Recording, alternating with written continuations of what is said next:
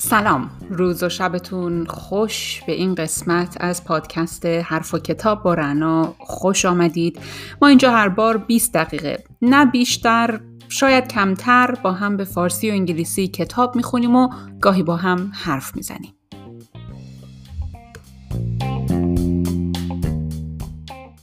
فصل چهارم دیکتاتوری ها دارند دیکتاتوری ها معمولا شکست ناپذیر به نظر می رسند. در این حکومت ها سازمان های جاسوسی، پلیس، نیروهای نظامی، زندان ها، و جوخه های ادام همه و همه توسط عده معدودی از قدرتمندان اداره میشن.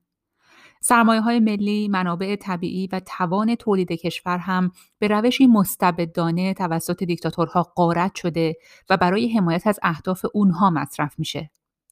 در مقابل دموکرات های مخالف بیش از حد ضعیف، غیر مؤثر و ناتوان به نظر می رسند. تصور اون شکست ناپذیری در برابر این ضعف امکان وجود هر گونه نیروی مخالف مؤثری رو از ذهن دور می‌کنه. اما این همه داستان نیست. تشخیص پاشنه آشیل افسانه از یونان باستان صدم پذیر بودن روین تنان خیالی رو به خوبی آشکار می‌کنه.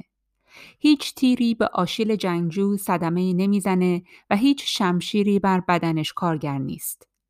چرا که هنگامی که آشیل کودک خردسالی بود مادرش او رو در آب رودخانه سهرامیز آستیکس فرو برده بود که بدنش رو از هر گونه گزندی حفاظت می‌کرد.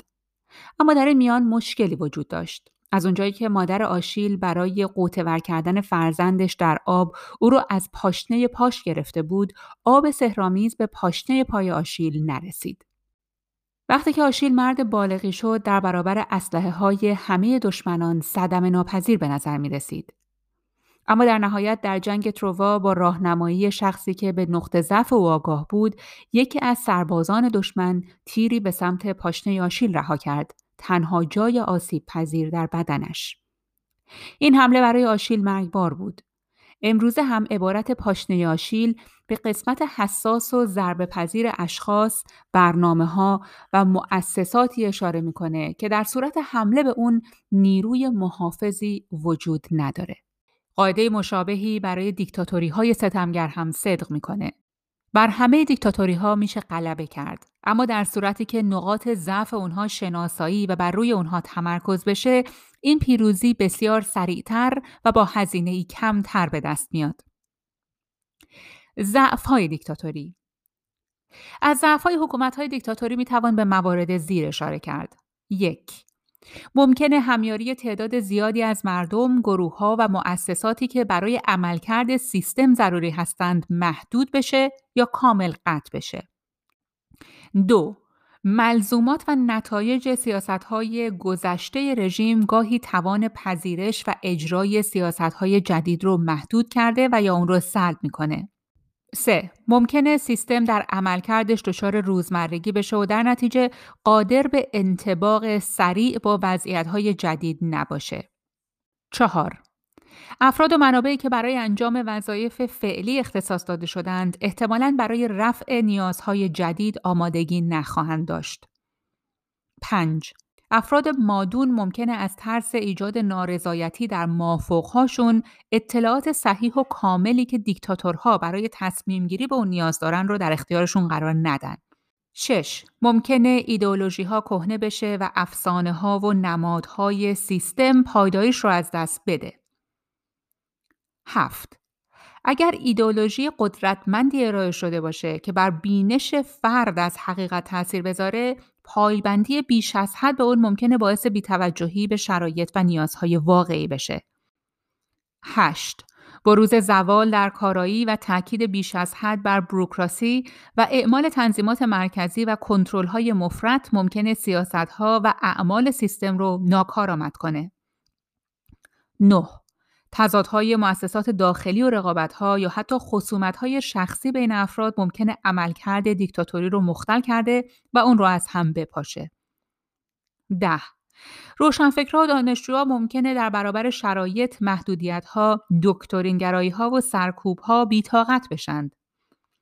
یازده توده مردم ممکنه در طول زمان نسبت به رژیم بی تفاوت، شکاک و حتی دشمن بشند. دوازده هر یک از اختلاف منطقه‌ای، طبقاتی، فرهنگی و ملی ممکنه اوج بگیرند. 13. سلسله مراتب قدرت در حکومت‌های استبدادی همیشه دارای درجاتی از بی‌ثباتیه. گاهی هم این بی‌ثباتی بسیار زیاده. افراد نه تنها در درجه بندی خاص خودشون باقی میمونند که ممکنه به سطوح بالاتر یا پایینتر منتقل بشن یا اصولا حذف بشن و افراد دیگه جای اونها رو بگیرند. چهارده بخشهایی از نیروهای نظامی و پلیس ممکنه برای رسیدن به اهدافشون حتی در تضاد با اراده دیکتاتور عمل کنند. مثلا کودتا کنند. 15. اگر دیکتاتوری به تازگی تأسیس شده باشه برای جایگزین کردن کامل رژیم به زمان احتیاج خواهد بود. 16. از اونجایی که در حکومت‌های دیکتاتوری اکثر تصمیمات توسط عده‌ای معدود از افراد اخذ میشه، احتمال بروز اشتباه در قضاوت‌ها، سیاست‌ها و کنش‌ها بسیار بالاست. 17.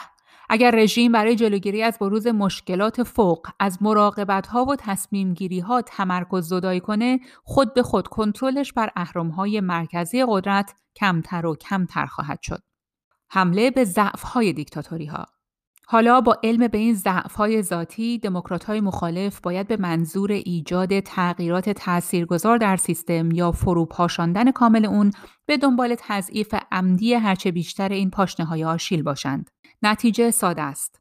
با وجود ظاهر قدرتمند همه دیکتاتوری ها ضعف هایی دارند از جمله بیکفایتی های داخلی، رقابت های شخصی، ناکارآمدی های مؤسسات و تضادهای میان سازمان ها و ادارات.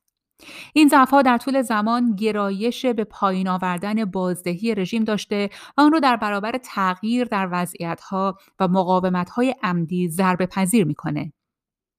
هر چیزی که رژیم تصمیم به اجرای اون می‌گیره الزاما کامل نمیشه. به طور مثال باید بدونیم که حتی گاهی دستورهای مستقیم هیتلر هم اجرا نمی‌شد چون که افرادی که در پایین سلسله مراتب جا داشتند از اجرای اون سرباز می‌زدند. همونطور که شاهد بودیم گاهی حتی ممکنه رژیم های دیکتاتوری خود به خود فرو بپاشند. البته این به این معنی نیستش که دیکتاتوری می‌تونه بدون تحمل مخاطرات و تلفات نابود بشه. هر گونه جریان آزادی خواهانه مخاطرات و رنجهای بالقوه به همراه داره و برای عملی شدن نیازمند زمانه. مطمئنا هیچ وسیله ای نمی‌تونه پیروزی سریع رو در تمامی وضعیت ها تضمین کنه. اما انواعی از مبارزه که ضعف‌های قابل تشخیص دیکتاتوری رو هدف قرار میدند، شانس بیشتری برای رسیدن به موفقیت خواهند داشت تا انواعی که تلاش می‌کنند از موضع قدرت دیکتاتور به او بجنگند. حالا سوال اینه که این مبارزه چگونه باید هدایت بشه؟